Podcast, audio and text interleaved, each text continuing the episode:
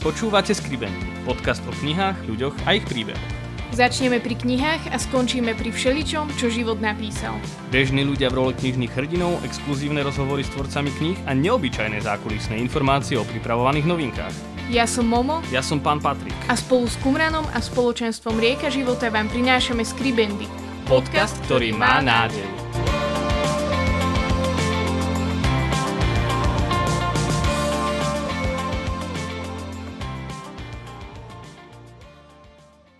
Vítajte pri piatej a poslednej epizóde.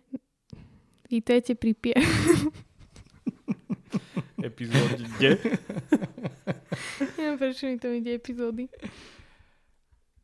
Vítajte pri piatej a poslednej epizóde našej série Boh nemlčí. Hovorili sme o tom, že tu máme nejaké pôsne epizódy, ale teraz sme sa dostali cez ten pôst, dostali sme sa cez Bielu sobotu, o ktorej sme hovorili v minulej epizóde. A máme tu Veľkonočnú nedelu, aj keď Veľkonočná nedela bola pred dvomi dňami, ale stále prežívame tú oktavu radosti. A doteraz sme s otcom Bráňom preberali otázky našho srdca, otázky našej mysle a našej duše, ktoré si kladieme, keď prežívame prázdno, keď prežívame sucho. Ale zrazu tu máme radosť z veľkonočnej nedele a otázky sa možno zdanlivo rozplynuli. Ako do toho celého, čo sme doteraz hovorili, zasadíme túto realitu vzkriesenia, ktorú prežívame? Podľa mňa presne tak, ako to ukazuje Božie slovo v čítaniach počas celej veľkonočnej oktávy. A to je všimnutím si Boha, ktorý sám kladie otázky. Lebo to sú všetky udalosti, ktoré sa dejú po vzkriesení. Od Márie Magdaleny pri hrobe až po situáciu, keď je Peter s eh, Ježišom po zázračnom rybolove a tam potom vedú svoj intimný dialog. Ježiš je zrazu ten, ktorý kladie otázky. On je ten, ktorý sa pýta, prečo plačeš, miluješ ma, o čom sa to cestou rozprávate a tak ďalej. A myslím si, že ich nekladie preto, lebo sám nevie, nekladie si ich preto, lebo je zvedavý, ale má na to veľmi špecifický a konkrétny zámer, ktorý je práve odpovedou na to, že ako tú realitu skriesenia, ako tú realitu tej pravdy, ktorá je jadrom celej našej viery, že Boh je živý, nech sa deje čokoľvek a že nás nič neodlúči od jeho lásky, nič, ako ju vsadiť do, do konkrétneho života. A že počuť Boha, ktorý sa pýta. Poďme si to trochu tak rozmeniť na drobné. Keď sa Ježiš pýta Márii, že prečo pláčeš a ona naozaj tam pozerá vlastne na ňo cez slzy, tak ehm, je to trochu také, také zvláštne, veď asi je nám jasné, že prečo, prečo plače teda, ale tá otázka má oveľa hĺbší zmysel. Prečo sa to Ježiš pýta? To je dobrá otázka, že prečo sa to pýta. A na jednej strane je jasné, že prečo plače, lebo veď jej majster je mŕtvý, ale dokonca ešte ani tam nie je. Ale na druhej strane veď on ich pripravoval na to, že, že to, čo teraz je a čo teraz zažívajú, sa udeje. Hej, on to niekoľkokrát povedal počas toho účinkovania, počas toho času, ako bol s nimi a Mária Magdalena to počula, že, že bude ukrižovaný, zomrie a vstane z mŕtvych a tak sa vydá, že prečo pláčeš? Veď som vám o tom rozprával. A tak akoby, ale tá kľúčová vec je, že priestor, ktorý Ježiš tou otázkou dáva, je zásadný v tom, že, že dovoluje Márii odkryť a vyjaviť to, čo nosí vo svojom srdci. Že pozýva Máriu otvoriť svoje srdce pred niekým, koho vôbec akoby ešte ani nepoznala v tú chvíľu a povedať, že čo ona tam nosí. Ukradli môjho pána. Ja neviem, kde ho položili. A to je veľkolepé, to je úžasné, hej? Že, že Boh Veľkej noci, keď vychádza z hrobu von, on otvára hrob a vychádza von, chce urobiť to, aby sme my vyšli von. Možno pri vzkriesení v noc zo soboty na nedelu tu boli anieli, ktorí odvalili kameň. A tu je to Boh, ktorý akoby to robil sám tou otázkou, odvaľuje ten kameň, za ktorým sa my skrývame so svojím smútkom, so svojím prežívaním, lebo sa to nepatrí ukázať, lebo Boh si to nezaslúži, lebo neviem čokoľvek iné, čo v sebe nesieme, alebo je to vôbec pocit z toho nášho vlastného sklamania, že veď e, to by sme nemali prežívať, to by nemalo tak byť. A hovorí, že OK, prečo pláčeš? Poď s tým von, že odkry to, odhaľ to predo mnou. A to je modlitba srdca. To je akože byť pred Bohom so srdcom. Modliť sa pred Bohom so srdcom. Jednak pápež František to je jedna téma, ktorú on sa venuje vždy, keď hovorí o modlitbe a vždy pozýva práve k tomu, že, že modlitba nie je rapotaním slov, že to nie je iba akoby recitovaním nejakých básničiek, že to nie je len niečo naučené, čo len treba akože si splniť výkon, ale že, že byť pred Bohom s odkrytým a odhaleným srdcom. To je na druhej strane veľká výzva. Lebo ak to nedokážeme pred ľuďmi, neviem, či to vždy dokážeme pred Bohom, tak naozaj, že v úplnosti a v pravde mať odhalené srdce. Je veľmi zaujímavé pre mňa, že Ježiš prichádza a je zjavne akože Máriou nepoznaný. A že to isté je v prípade aj, o ktorom si hovoril ešte v predchádzajúcej epizóde, keď Ježiš prichádza k emelským učeníkom a opäť sa im zjavuje po vzkriesení, ale tiež ho nepoznajú, ale Ježiš tiež na nich nejakým spôsobom reaguje. Čo si môžeme zobrať my z tejto situácie, kedy sa Ježiš zjavuje emalským učeníkom? Trošku sme to už spomínali v myslím, že v predchádzajúcej epizóde. Nepozná ho ani Mária Magdaléna pri hrobe, nepoznajú ho ani emauskí učeníci, keď sa k ním pridáva nejaký neznámy pútnik a kladiem otázku, že o čom sa cestou rozprávate. Lebo možno aj cez tento opis sa nám ukazuje tá kľúčová zásadná pravda, že to, čo sme rozprávali, že my by sme nepoznali tajomstvo kríža v plnosti, keby nebolo zjavenie. Že to nie je z nás. Ak sa má rozplynúť to, čo sa nesieme, máme vstúpiť do pravdy, potrebujeme prijať zjavenie že Boh sa zjavuje. Boh sa odkrýva. Boh vstupuje, najprv nepoznaný, ale tam sa udeje to, to zjavenie, kde Mária Magdalena spozná, že to je on, kde emavskí učeníci spoznajú, že to je on a spoznajú ho pri lámaní chleba. A tak my naozaj potrebujeme stáť na zjavenie, nie na svojom prežívaní. Ej, že, že nás Boh pozýva odkryť svoje srdce, pomenovať veci, ktoré tam nesieme a prijať jeho zjavenie. Prijať to, ako sa nám zjavuje On. Prijať to, a jeho slovo, s ktorým sa nám prihovára, lebo to sú emelskí učeníci, že kým pri Márii je to bolesť, ktorú prežíva to takéto emočné a Boh do toho chce vstúpiť, tu sú emelskí učeníci, možno ako chlapi, ktorí jednoducho vedú debatu a diskutujú a hľadajú, čo je pravda, argumentujú a podobne. A tak akoby prichádza tá odpoveď veľmi taká rukolapná, že, že nemôže naša viera stáť len na emóciách, a je dobré, že máme množstvo otázok, ale potrebujeme študovať. Potrebujeme poznávať písmo, lebo Ježiš vysvetľuje písmo. Nerobí nič iné, iba vysvetľuje písmo. Potom sú spolu pri stole pri Eucharistii, čo je vlastne obrovským pozvaním pre spoločenstvo. Čo obrovským pozvaním preto nebyť v tom sám že zdieľať to, ale nielen zdieľať to v zmysle toho, že tak sa poďme spolu vyplakať, poďme si spolu povedať, že naozaj je to ťažké, poďme si spolu len tak porozprávať a, a polízať si spoločne rány, že naozaj aké to je, ale zdieľať spoločenstvo s tými, ktorí, ktorými odhaľujú pravdu Božieho slova. Poďme spolu zdieľať to, čo prežívam, to, čo hľadám s tými, ktorí, ktorí ma vovádzajú do hĺbky Božieho zjavenia. A to sú emovskí učeníci, to je ten celý, celý ich príbeh. Ale znova sa to dá len vtedy, ak sme schopní a ochotní otvoriť srdce. A Biblia totiž nie je odborná kniha. Biblia nie je teologická kniha v zmysle nejakej vedy ako takej. Biblia je kniha skúsenosti s Bohom, to je život s Bohom. A ak chcem, aby sa nás to slovo dotklo, tak my potrebujeme ho vnímať a čítať s odhalením alebo s odkrytým srdcom, že potrebujeme zariskovať, že sa nášho srdca môže niečo dotknúť a vyrušiť nás.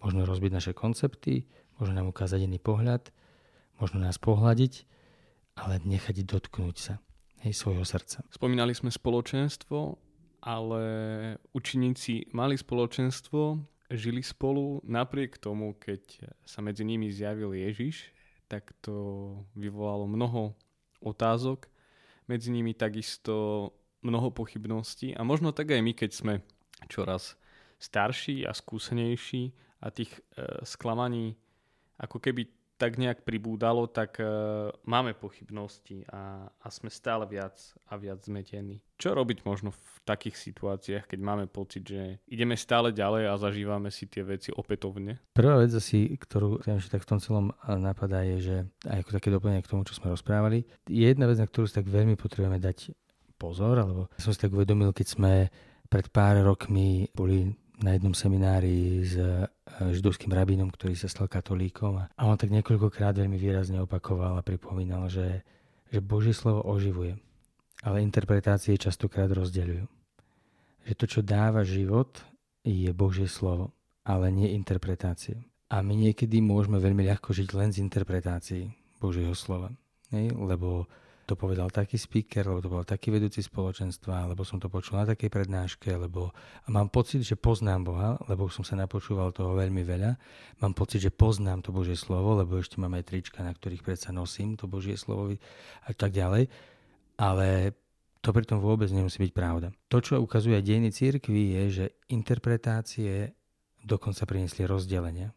Interpretácie Božieho slova doniesli rozdelenia ale nie Božie slovo. Že Ježiš veľmi jasne hovorí, že Božie slovo prináša život. Že ak je semeno prijaté úrod do úrodnej zeme, musí vyrásť a priniesť úrodu. Že toto nemôže zlyhať. To znamená, ak, ak my zažívame niektoré veci, akoby že znova alebo dookola, tak nejde ani o to, že hľadať spôsob, ako to neprežívať, ale možno je to moment, v ktorom sa sami potrebujeme zamyslieť, zastaviť a zreflektovať, či to, z čoho žijeme, je naozaj že Božie, že je to prámeň, alebo sú to len len v úvodzovkách interpretácie. Dostali sme sa vôbec k Bohu, stretli sme sa vôbec v tej všetkej bolesti a v tom všetkom, čo ži- zažívame, v tom, v tom možno emočne, alebo v tých všetkých otázkach, ktoré my máme, o ktorých sme rozprávali, stretli sme sa vôbec s Bohom, alebo sme dali priestor iba iba interpretáciám, ktoré nám raz ukážu toto a raz ukážu ono, raz ukážu tamto. Myslím si, že toto je rovnako taký, že veľmi dôležitý moment, že častokrát to my ako kňazi vidíme pri ľuďoch, ktorí prichádzajú, ja neviem, s otázkou, že a, a pán Faraj sa chcem opýtať, že, že aj to, to, to, to je hriech, a jeden kniaz im povie toto, druhý kniaz im povie toto, tretí kniaz im povie toto a výsledok je len zmetenosť. Iba, iba zmetenosť. A ten človek ide a pýta sa stále ďalej a ďalej a, a jednak je to tým, že OK, nepríjme ani nikoho, lebo možno hľada niečo, čo on sám potrebuje počuť, čo mu sedí do jeho predstav a možno mu žiadna odpoveď nie je dostatočná, ja neviem. Ale v konečnom dôsledku problém je v tom, že e, namiesto toho, aby sme tým ľuďom ponúkli naozaj, že Božie slovo, ponúkli prameň, tak e, im ponúkame už buď svoju skúsenosť, alebo svoju exegézu, nejaký svoj výklad, nejaký svoj pohľad na tie veci. Ak nebudeme stať pevne na, na Božích veciach, tak čo nám bude prinášať život? Čiže ak my prežívame niektoré veci naozaj, že opakovane znova a znova, tak pre mňa to býva pozvaním priznať si to, čo Jeremiáš kričí uprostred chrámu, keď stojí a tam chodia ľudia a hovoria, že on kričí, že všetci sa spoliate na pánu chrám, všetci sa spoliate, že tu keď prinesiete obedy, takže to bude všetko v poriadku, ale váš život je neviem čo. A možno si tak priznať, že či niekedy nie sú naše veci iba náboženské a nebožie a nech sú akokoľvek úprimne myslené, či sme neskončili len pri pri ľudských veciach, pri ľudských výkladoch, pri ľudských interpretáciách, pri ľudských pohľadoch, pri ľudských pesničkách, ktoré sa nám páčia, wow, super, ale nehľadáme to Božie. Ja si pamätám jedného vedúceho spoločenstva, ktorý tak pri jednej príležitosti, to spoločenstvo funguje už veľmi dlho, tak hovorí, že, že áno, že mali sme čas, kedy sme naše chvály boli veľmi také akože dynamické, veľmi také živé, že to musí akože ísť, ale že postupne stále viac viac odkrývame, že, že ako obrovskú hodnotu a aké dôležité je, aby sme okrem týchto chvál, okrem tohto času mali aj ten čas, kedy sme s Bohom, úplne, že možno v tichu. Hej, kedy sme s Bohom pri tých najobyčajnejších veciach, ako je Bože slovo, ktoré keď ho čítam, tak možno netancujem pri ňom, nie je to úplne tak prežívané, ako, ako možno chváľa alebo čokoľvek iné, ale je to nesmierne dôležité. Hej, je to nesmierne dôležité. Tak pre mňa je to o tom, že, že vráťme sa k Bohu. Keď sa naozaj pozeráme eh, na písmo, tak vidíme to, čo sme už hovorili, že, že Boh nemlčí, ale, ale hovorí k nám a možno nám kladie otázky a tak reaguje na tú našu bolesť, zmetenosť, pochybnosti a všetky tieto veci, ktoré prežívame s tým, keď, keď prežívame sucho alebo keď máme pocit, že Boh je vzdialený. A všetko to ako keby čítame, všetko to ako keby vidíme a snažíme sa prijať, ale ako môžeme naozaj prežiť tú radosť možno z tej veľkonočnej nedele? Položím proti otázku. Čo to znamená prežiť naozaj radosť z veľkonočnej nedele? Kedy viem, že som ju naozaj prežil?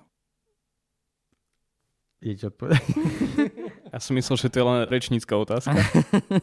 môžem odpovedať, keď chceš. Môžeš. Asi vtedy, keď zavládne v tom víre zmetku a pochybnosti zrazu skierka nádeje a poviem si, že možno teda Boh naozaj nie je mŕtvý, Boh hovorí a že zrazu neviem, pocitím nejakú novú silu a si poviem, že dobre, tak ideme do ďalšieho dňa. Uh-huh. Kladím tú otázku myslenie, lebo, lebo veľakrát sa na tým naozaj spojené také už naše predstavy, ako by sme to chceli prežívať. Hej? Ale podľa mňa neexistuje vzorec, ako to mám prežiť. Ale to, čo si povedala ty, je, že tá veľkonočná nedeľa, o nádherná je tá liturgia Bielej soboty, je tá veľkonočná vigília, keď do kostola, ktorý je plný tmy, vstúpi svetlo. Maličké svetielko. A to je presne ten odkaz, že tá radosť, alebo možno ešte viac nádej, nie je ani emočná, nie je ani nejako, že, že by som to hneď musel nejako prežívať akoby v, vo svojom vnútri, ako skôr je v tom, že ja vidím malé svetlo uprostred všetkej tmy. A ja vidím, že Boh je živý. Mal som pocit, že je mŕtvy. Mám v sebe množstvo otázok. Mám v sebe veľa zmetku. Ale do toho všetkého vstupuje svetlo. Je tam. To svetlo tam je. Nikto to nemôže poprieť. A toto je podľa mňa tá, tá kľúčová a zásadná vec. Že ani, ja neviem, ako by sa to malo prežiť v tej ľudskej rovine. Ale pre mňa dôležitejšie je, že aj keď to nevidieť na tom vonkajšom prežívaní nejakú zmenu, ale aby som vnútorne to svetlo pustil do svojho srdca. Aby som pripustil, uveril, že v tom všetkom chaose a zmetku, že naozaj môže byť že tam je to svetlo. Aby som znova neurobil to, že, že hej, že tu ja slávim veľkonočnú vigíliu alebo veľkonočnú nedeľu, že Boh stal z mŕtvych, ale ja povýšim všetko svoje ešte stále nad to. Hej, tie svoje otázky, tie svoje bolesti, že ja len potrebujem sa rozhodnúť to urobiť naopak. Že áno, ja toto prežívam, ale to, toto slávim, to, toto je pravda. A celá veľkonočná nedeľa alebo celé to tajomstvo vzkriesenia, to je realita, ktorú nik už nemôže zmeniť Boh je definitívnym víťazom. Áno, aj celé Bože slovo ale hovorí, že tu na zemi to víťazstvo sa v plnosti ešte len zjaví. To už sme v tej téme akoby toho duchovného sveta a toho fyzického sveta, toho sveta, ktorý my tu reálne žijeme, ale ten duchovný svet je rovnako reálny a, a my vidíme z Božieho slova, že až keď sa pohnú veci v duchovnom svete, tak sa to potom prejaví v tom fyzickom že ak naozaj chceme uzdravenie sveta, ak chceme, ak chceme obnovu, tak my potrebujeme zliadať na to, do toho duchovného sveta a zvolávať to, čo sa modlíme voči naši, že ako v nebi, tak i na zemi. Že my, my sa tak dennodenne modlíme, že nás to tak Ježiš naučil, že takto sa modlíte, že to, čo je už v nebi, aby sa stalo realitou na zemi. Že Ježiš nás neučí premýšľať, že no jak by to na tej zemi malo byť, jak by som to mal spraviť. Ježiš nás neučí akože špekulovať, že čo by sme s tým mali spraviť. A teraz mám ísť, mám ísť touto cestou, mám ísť touto cestou, že čo ja mám robiť so všetkými svojimi vecami, ktoré prežívam. A Ježiš nás učí, hľadte do neba, lebo tu to je. A ja fyzicky prežívam otázky, všetko ostatné, ale v momente, keď hľadím do toho duchovného sveta, keď sa nebojím pozdvihnúť zrak a vidieť nebo, tak ja tam vidím Krista vzkrieseného ako víťaza. A to je to malé svetielko, ktoré rozbíja všetku tmu a to najkľúčovejšie je uveriť tomu, že prijať to, že toto je pravdou. Že toto je realita. Nielen, že to je niečo, čo sa môže stať. Že to nie je len niečo, čo kiež by sa, Pane Bože, stalo aj v mojom živote. Toto je pravda. Toto je realita môjho života. Lebo som v Kristovi. Došli sme do finále. Toto je piatá epizóda Našim stalým hostom bol otec Bráňo Kožúk a spolu sme prešli otázkami, ktoré si klademe v ťažkých chvíľach, ale dôležité je to, že sme sa dostali do Veľkej noci, do veľkonočnej oktávy, kde naozaj hovoríme o tom, že je tu svetlo, ktoré prichádza do tmy a potrebujeme tomu len uveriť a potrebujeme prijať to, že vieme, ako by to malo vyzerať a že tá duchovná realita je naozaj skutočnou realitou našich dní. Ďakujeme otec Braňo, že si si našiel čas, že si bol našim hostom, že si odpovedal aj na často záľudné otázky, ktoré sme na teba mali a prajeme ti veľa inšpirácií a veľa síl do, do ďalšej služby. Ďakujem veľmi pekne. Ďakujeme. Po všetkých pôstnych epizódach a pôstnej série Boh nemlčí sa opäť vraciame k rubrike Svižne knižne. Dnešným našim hostom je Františka Olejárová. Vítaj Františka. Ahojte. Možno mnohým z vás nie je známa a mm, priznám sa, že ani my úplne nevieme, aká presne je jej funkcia v celom vydavateľskom procese vydavateľstva Kumran, ale chceli by sme sa na to opýtať. Povedz nám viac o tom, že ako ty spolupracuješ s Kumranom a čo je vlastne v tom celom tvojou úlohou? S Kumranom spolupracujem asi dva roky, že to presne nepamätám som ako dobrovoľník a mojou úlohou je vlastne prečítať knihu v origináli, teda v anglickom jazyku a potom poskytnúť týmu Kumranu moju skúsenosť alebo moje pocity, môj názor na danú knihu. Čiže si vlastne ako taký nejaký prededitor, povedzme, alebo nejaký taký e, názorník, ktorý, ktorý povie, že čo sa páčilo, čo sa nepáčilo, či by to mohlo zaujať. Hovorím správne? Áno. taký pocitovník, ja by som to nazvala. Pocitovník, výborne.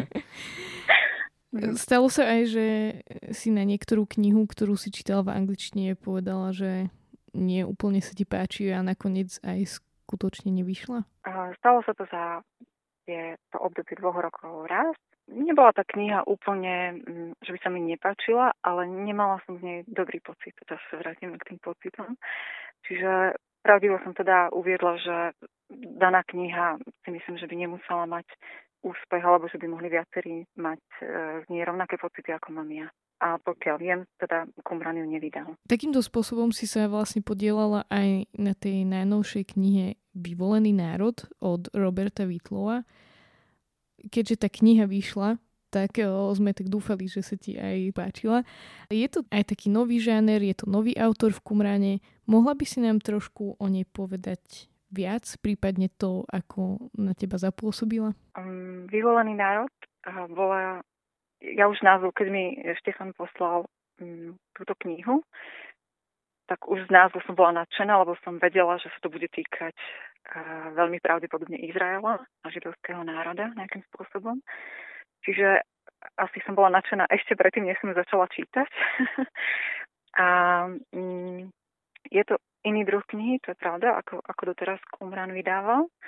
Nie je to nejaký biblický príbeh, je to príbeh zo súčasnosti, zo súčasnej reality Izraela. Je tam romantická zápletka, ale nie je to, to podstatné, je to skôr taká detektívka, alebo možno až, by som povedala, že taká krimi, kriminálka. Je niečo také konkrétne, čo teba na tom najviac zaujalo na tom príbehu, alebo čo ti tak utkvelo v pamäti?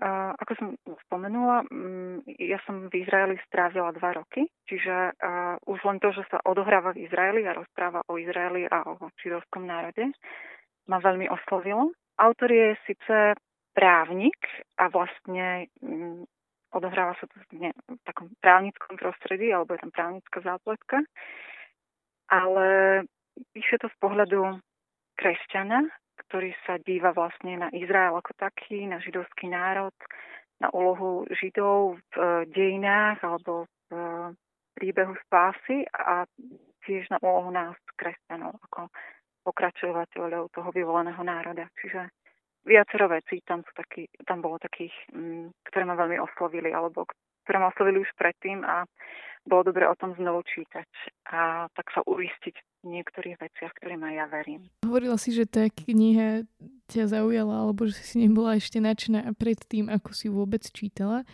Keď si ju dočítala, nebola si z nej trošku sklamaná? Že si si povedala, že vo vyvolený národ, že to bude super kniha a že potom, keď si ju dočítala, takže a že mohlo to byť aj lepšie? Nie, nie, nie. To v tomto prípade absolútne toto sa nestalo. Bola som z nej nadšená, ja som si hneď prečítala aj druhý diel, lebo existuje aj druhý diel, takže um, hneď som sa pustila do druhého dielu. A oba diely, alebo celý ten príbeh je krásny, aj, aj tá kniha má veľmi nadko. Od začiatku do konca, bez výnimky. Ďakujeme pekne, Františka, že si si našla čas na nás. Myslím, že príbeh alebo nová kniha Vyvolený národ od Roberta Whitlova nám všetkým padne veľmi dobre, hlavne po udalostiach Veľkej noci. Ako si povedala, je možno veľmi fajn si, si tie veci pripomenúť aj viackrát za rok. Presne tak. Ďakujeme. Ďakujem aj ja. Ďakujeme, že ste s nami vytrvali až do konca a odkryli príbehy dnešnej epizódy. Naše podcasty môžete nájsť na webe www.kumram.sk v sekcii podcast a vo všetkých podcastových aplikáciách. Sledovať nás môžete na Instagrame Skribendy Podcast.